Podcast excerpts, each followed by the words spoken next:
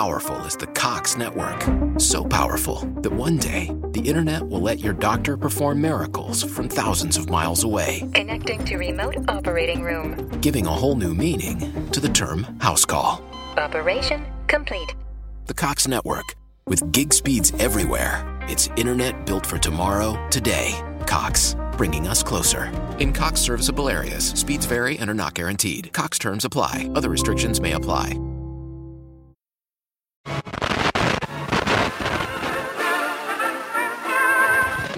أولا من دواعي سروري وارتباطي أن أرحب بكم في هذه المناسبة السعيدة.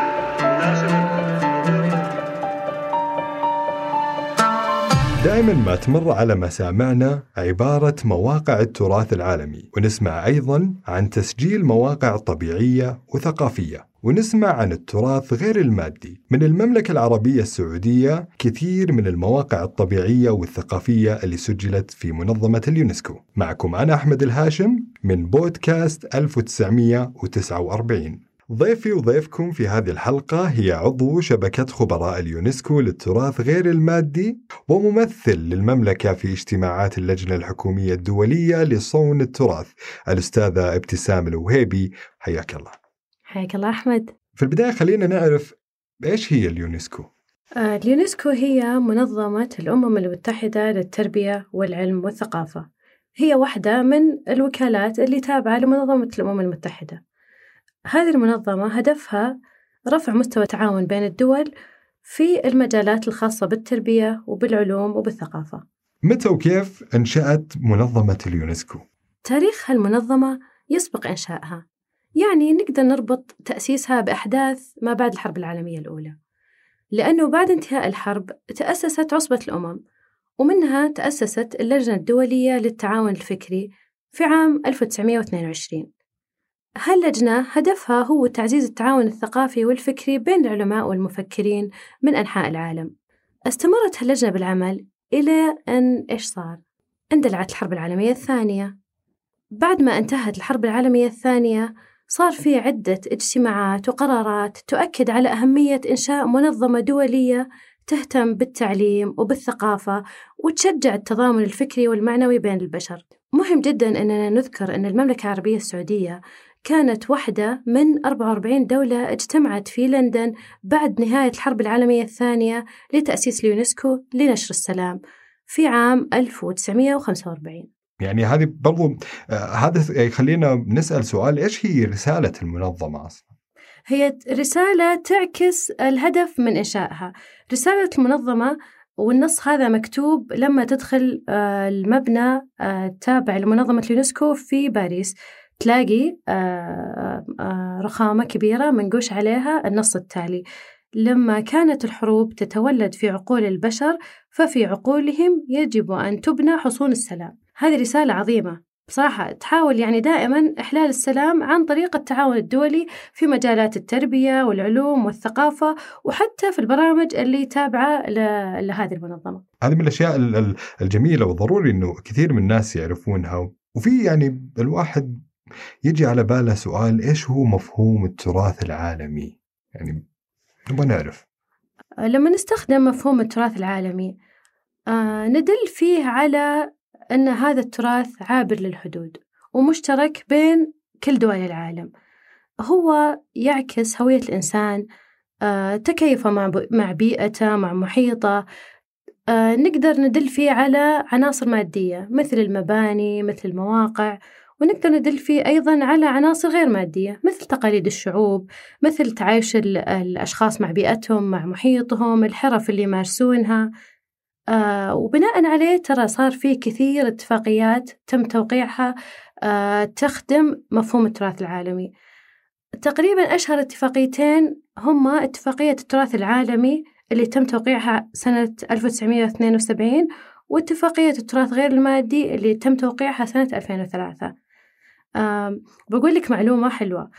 قائمة التراث العالمي فيها 1154 موقع منتشر في 167 دولة حول العالم، بينما السجل اللي نسميه سجل عناصر التراث غير المادي فيه 631 عنصر يمثل 140 دولة. وفي معلومة حلوة ونحب أن نشاركها، أن الفرق بين الموقع والعنصر. صح. العنصر دائما يدل على تراث غير ملموس، والموقع على العكس يدل على تراث ملموس سواء مبنى أو موقع تراثي. يا سلام، هذه من الأشياء، يعني خلينا نقول في تراث غير المادي وفي تراث المادي، وهذا إحنا راح نتطرق لها وبنعرف إيش الفرق بينهم وإيش معاييرهم أكيد من خلال حديثنا يعني. طيب خلينا نحكي شوي عن الفرق بين المواقع الطبيعية والمواقع الثقافية. المواقع الطبيعية هي مواقع سكن فيها الإنسان في عصور سابقة، ويظهر فيها آثار لتكيفه مع المكان اللي سكن فيه، مع محيطه، يعني يكون فيها تقريبا أحداث تاريخية وتقاليد معيشية مرتبطة بهالمكان. بينما الموقع الطبيعي هو يعني الموقع اللي فيه إبداع الخالق في الأرض، سواء يعني شيء مر عليه تاريخ الأرض جيولوجياً أو حتى تضاريس أو تنوع بيولوجي. يعني في أشياء ممكن تجمع بين الطبيعة والثقافة بنفس الوقت يعني. ليش ترشح الدولة مواقعها التاريخية عشان تسجلها في المنظمة؟ نقدر نقول إن في عدة أسباب سواء مباشرة أو غير مباشرة الدولة ترشح فيها عناصرها أو مواقعها الطبيعية. عندنا مثلا فوائد مباشرة، منها الحفاظ على هالموقع، منها حمايته وتوثيق الأجيال القادمة. عندنا مثلا من الفوائد الغير مباشرة أنه تسجيل أي موقع تراث عالمي يضيفه لخارطة العالم، هذه الإضافة ترفع مستوى جودة الحياة في هالمنطقة، تجذب السياحة، توفر وظائف، يصير لها تأثير اقتصادي، تأثير إيجابي أكيد على الاقتصاد، يصير حتى عندنا رفع لحس الانتماء والفخر بالمجتمع المحيط بالموقع اللي تم تسجيله، وحتى يصير عندنا اهتمام أكبر في إجراء الأبحاث والدراسات اللي تساهم في فهمنا لهالموقع. إيش هي معايير اختيار المواقع سواء الطبيعية أو الثقافية؟ عندنا مجموعة معايير ممكن يتوفر واحد منها أو أكثر في أي موقع تراث عالمي.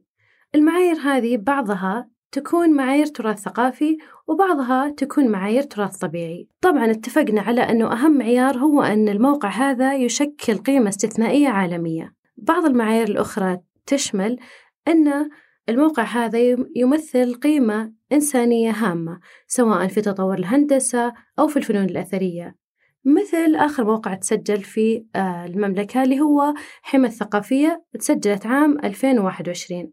ممكن أن الموقع يمثل مثال استثنائي للتقليد الثقافي لحضارة سواء قائمة أو مندثرة، ومثال على ذلك أول موقع سعودي تسجل عام 2008 اللي هو موقع الحجر الأثري، اللي يشكل مثال استثنائي عن الإنجازات المعمارية. عندنا أيضا مثال اللي هو الفن الصخري في حائل اللي تسجل عام 2015. واحد من المعايير أيضاً أنه يكون الموقع هذا يدل على نوعية من البناء والمعمار البارزة، مثل حي الطريف اللي تسجل في عام 2010 أو جدة التاريخية اللي تسجل في عام 2014. أو أن يكون الموقع مثال استثنائي على التفاعل بين البشر والبيئة المحيطة فيهم، مثل موقع واحة الأحساء اللي تسجل عام 2018. طيب يعني اتكلمنا عن مواقع خلينا نقول التراث المادي. في تراث غير المادي، إيش هو؟ إحنا بالنسبة لنا مفهوم التراث غير المادي يدل على كل أشكال التعبير أو الممارسات أو المهارات اللي يعتبرها المجتمع جزء من هويته. يعني مثلا لو طبق أنت تعلمته من أمك، طبق تقليدي، هذا يعتبر تراث غير مادي. لو فن أدائي جدك كان يمارسه وورثه لأبوك، لو حرفة كان واحد يمارسها وورثها الجد الابنة أو الحفيدة، هذه كلها تعتبر جزء من التراث الغير المادي لأنه يعتبر جزء من هوية المجتمع. زي السدو يعني مثلا، برضه السدو يعتبر من تراث اللي نقول غير المادي. بالضبط يعني. السدو مثلا يعتبر من المهارات المرتبطة بالفنون الحرفية التقليدية. احنا عندنا بحسب تعريف منظمة اليونسكو 5 مجالات للتراث غير المادي. عندنا أشكال التعابير الشفهي كلها، لو حكينا عن طريقة السلام، طريقة الترحيب، كل أشكال التعبير الشفهي اللي تكون خاصة بكل مجتمع على حدة. هذه تعتبر جزء من عناصر التراث غير المادي. عندنا الفنون الأدائية بمختلف مجالاتها، العرضة، السامري، أي فن أدائي يمارس المجتمع يعتبر جزء من هويته، يندرج تحت التراث غير المادي. عندنا الممارسات الاجتماعية، الطقوس، المناسبات الاحتفالية، إحنا إيش نسوي في العيد، إيش نسوي في رمضان، كيف جمعتنا على السفرة، هذه الطقوس كلها تندرج تحت التراث غير المادي.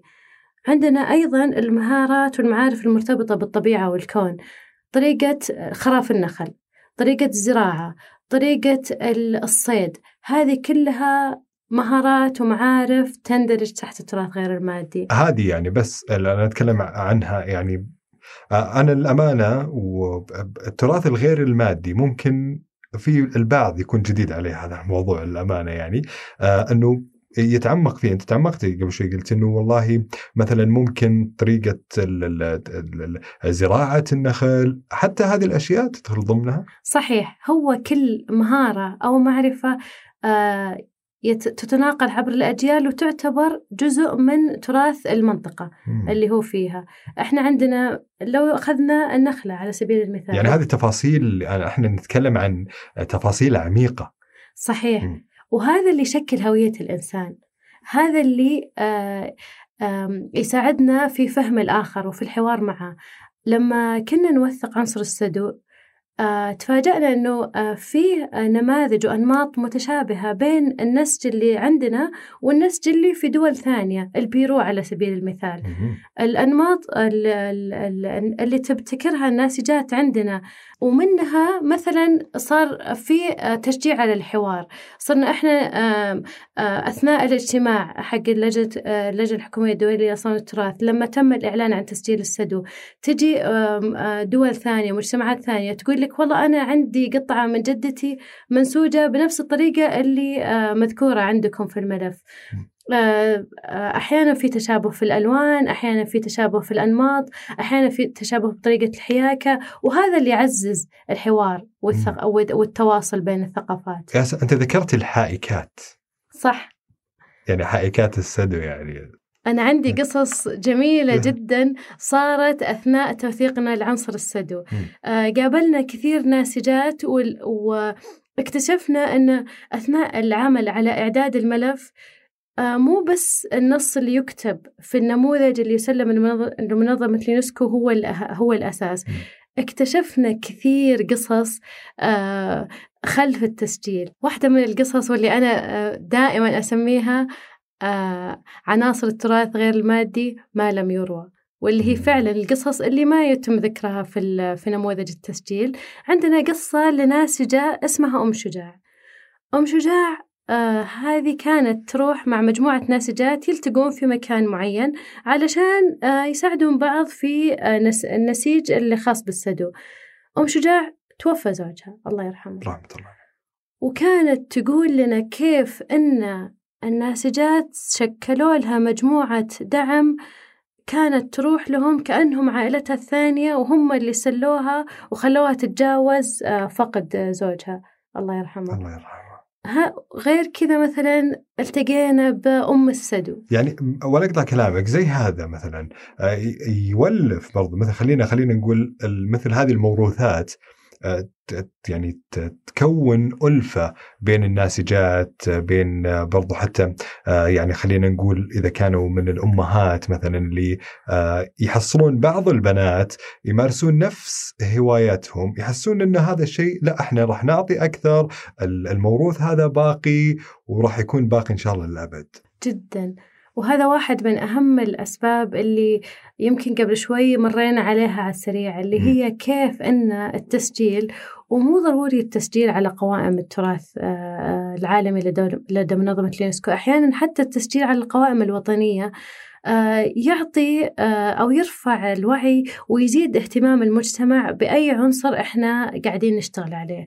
ومثل ما تفضلت أخوي أحمد، زيادة الوعي تشكل هدف غير مباشر للتسجيل، اللي هو إحنا زدنا اهتمام المجتمع بأي عنصر، سواء حرفة سواء فن أدائي، وصار في طلب عليه أكثر، وبالتالي صار في رغبة في تعلمه أكثر، وبالتالي صار الناتجات أو خلينا نقول أي مهارة أو حرفة الممارسين لها عندهم اهتمام بأنه ينقلونها للأجيال القادمة بشكل أكبر، لأنه لقوا أنه في اهتمام أعلى. احنا برضو ما زلنا في مع أي في خلينا نقول في التراث غير المادي. إذا بنتكلم عن معاييره، إيش معايير التراث غير المادي؟ علشان نسجل أي عنصر على قائمة التراث غير المادي لازم ينطبق عليه 5 معايير.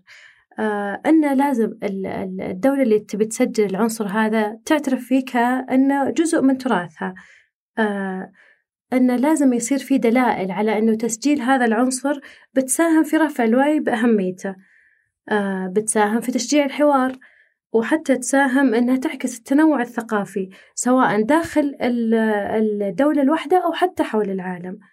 هذا العنصر لازم يخضع لإجراءات صون. وش نقصد بإجراءات الصون؟ نقصد أنه لازم يكون في اقتراح لإجراءات تعزز هذا العنصر وتصونه وتساعد أنه يتم ممارسته ونموه، وبالتالي عدم اندثاره. لازم العنصر هذا علشان يتم ترشيحه يصير فيه مشاركة من المجتمع المحلي، وبالتالي إحنا عندنا جزء من الملفات المطلوبة لما نرفع ملف ترشيح أي عنصر أنه يكون فيه موافقة سواء مكتوبة أو مسجلة بالفيديو على دليل على أن المجتمع المحلي الممارس لهذا العنصر موافق على هذا الترشيح. وأكيد لازم يكون عندنا قائمة حصر وطنية مضمن فيها هذا العنصر داخل أراضي البلد.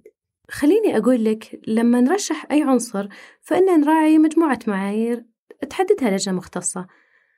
نراعي مثلا العدالة الجغرافية، بأنه لما نرشح عنصر داخل المنطقة الوسطى فإننا السنة اللي بعدها نحاول نرشح عنصر داخل المنطقة الجنوبية أو المنطقة الشمالية مثلا.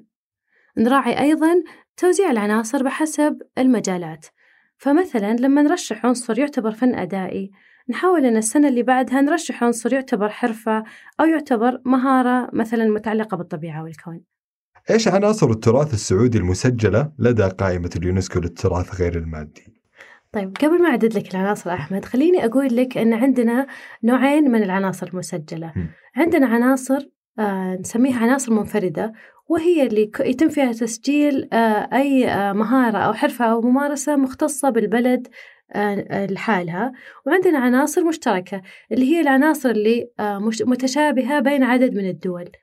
في القائمتين عندنا عناصر منفردة سعودية وعناصر مشتركة، هعدد لك إياها وحقول لك إيش الفرق بين الاثنين.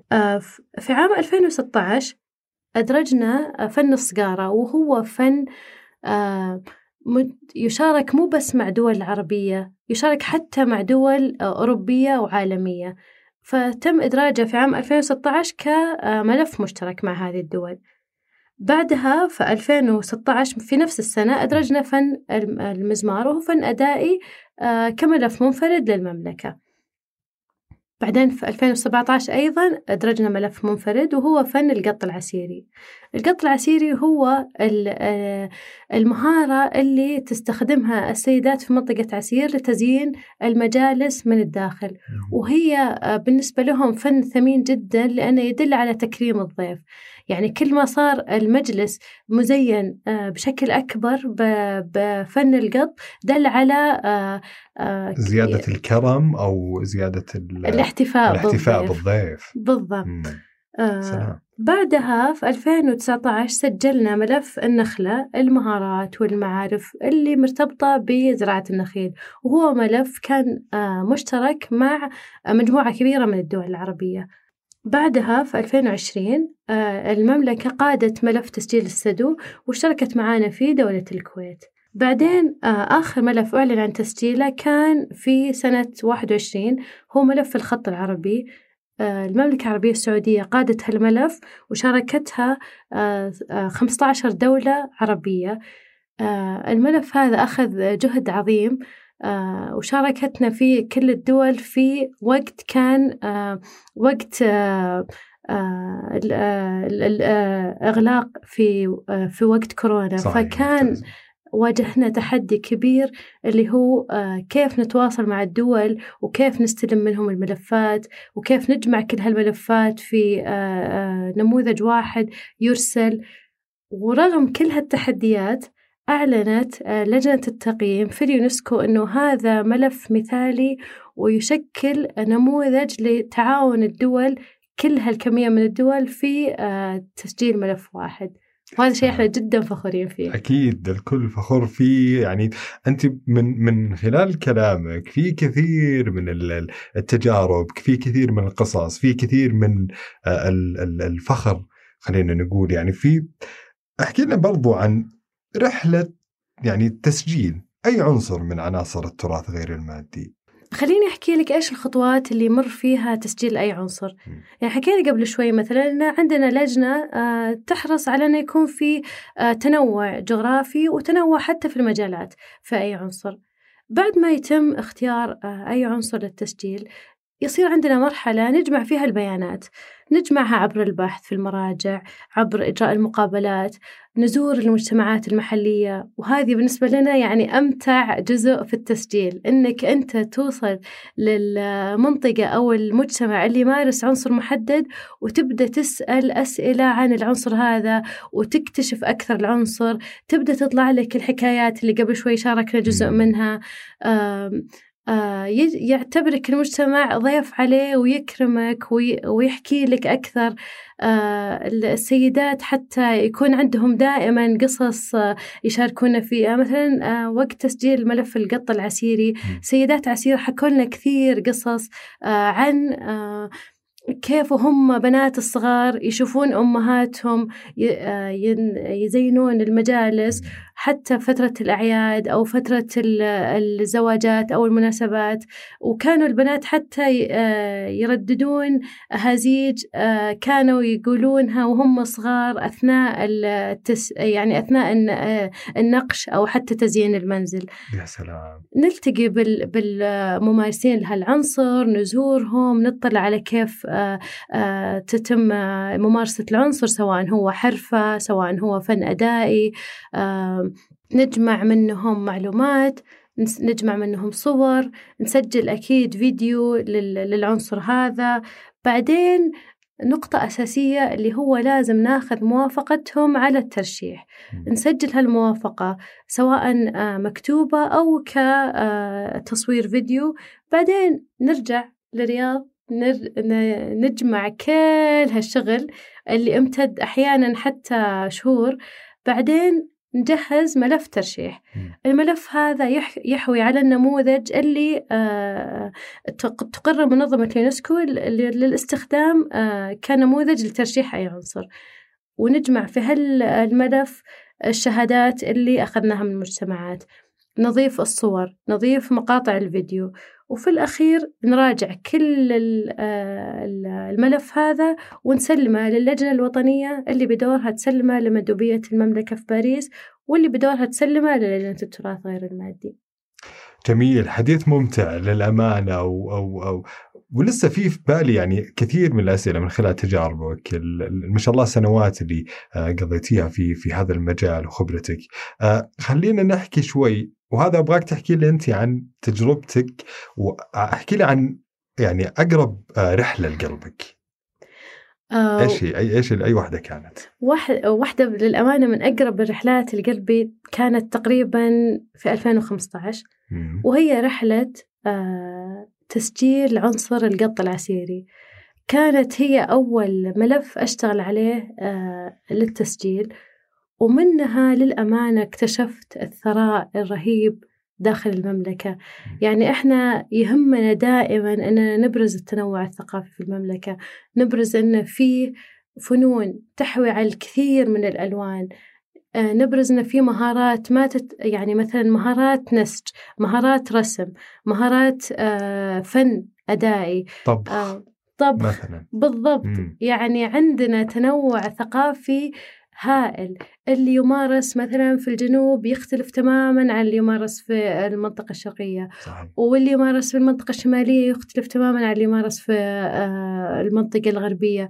وهذا الثراء هو اللي للأمانة قرب، يعني هو اللي سهل عليك ويخليك تبحر أكثر رغم مثلا الصعوبات اللي ممكن تواجههم، رغم التحديات اللي ممكن تواجهها، أنك تحاول المرة الجاية بكل حماس، يلا وش العنصر القادم، وين حنروح، وين وجهتنا التالية، وش العنصر اللي بنختاره ونحرص فيه مثلا نبرز أكثر الثراء الثقافي في المملكة، نبرز أكثر التنوع بين فن، بين حرفة، بين يعني مهارة، بين حتى ممارسة يعني ترتبط بالطبيعة. حكيت قبل شوي أستاذ ابتسام يعني عن الخط العربي، وأكيد برضو واجهتي خطاطين كثير وقصص كثير في الخط العربي، احكي لنا برضو من هذه القصص.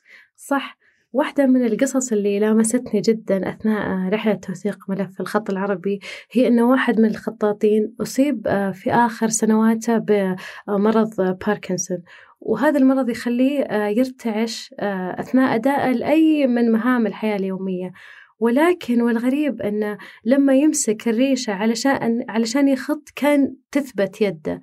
فهذه واحدة من القصص اللي جدا لامستنا وحبينا حتى نظهرها. وغير كذا أن الأجيال القادمة لما تشوف حبنا واهتمامنا أثناء ممارستنا لأي من هالمهارات يثير عندهم الفضول ويثير عندهم الاهتمام أن يقلدون ويصيرون يجربون، ومن كذا هذا الهدف الأساسي اللي إحنا نسعى أن يعني نوري للعالم أن هذه المهارات متوارثة وفي اهتمام فيها للأجيال القادمة. أستاذ ابتسام، تم دعوتك كأحد أول السعوديين للانضمام لشبكة خبراء اليونسكو العالمية للتراث الثقافي، احكي لنا عن هذا الإنجاز. خليني أقولك في البداية إيش هي شبكة خبراء اليونسكو للتراث الثقافي غير المادي. هي شبكة تم إنشائها عام 2011. الشبكة هذه تدعم مبادرات بناء القدرات في الدول الأعضاء في الاتفاقية. إحنا كخبراء أعضاء في الشبكة دورنا أننا نقدم الخدمات الاستشارية ونقدم ورش بناء القدرات في سواء داخل المملكة أو حوالين العالم. ونعتبر كمان يعني حلقة وصل بين اليونسكو وبين الجهات المحلية. الدعوة هذه جت بعد يعني الخبرة المتراكمة في مجال العمل على ملفات التراث غير المادي و يعني تمثيل المملكة في الاجتماعات الدورية. يعني أنا فخورة أن تم دعوتي ودعوة زميلتي رهف قصاص للانضمام لهالشبكة كأول سعوديتين يتم دعوتهم من المنظمة. كأيش كان مردودها بالنسبة لك؟ الاعتراف هذا بصراحة يعطيك دافع أكبر أن يعني تجتهد أكثر، سواء في مجال تقديم خدماتك لبناء القدرات داخل المجتمعات المحلية أو حتى للعمل بجهد أكبر لتوثيق عناصر التراث. يعني يعطيك قوة أكبر أنك للدولة نفسها أنها تقود ملفات التراث غير المادي. وهذا مثلا واحد من أهم الأسباب اللي دعت المملكة أنها تقود ملف تسجيل الخط العربي، لأن صار عندنا يعني ثقة أكبر بجهودنا وثقة أكبر بقدراتنا وبخبرتنا في مجال إعداد الملفات وحتى قيادتها. ونأكد لك إن شاء الله أنه ما حيكون هذا آخر ملف تقود المملكة، وأكيد بإذن الله أن يعني نوعدكم بقيادة ملفات قادمة، وإن شاء الله أنها تلاقي نفس الصدى ونفس التقدير كملفات مثالية.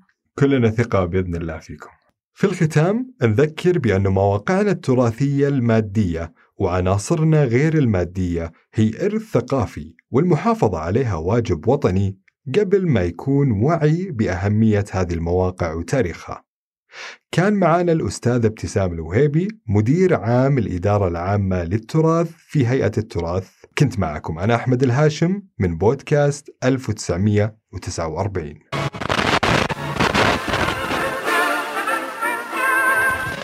أولا من دواعي سروري وارتباطي أن أرحب بكم عندك لا شريك لك.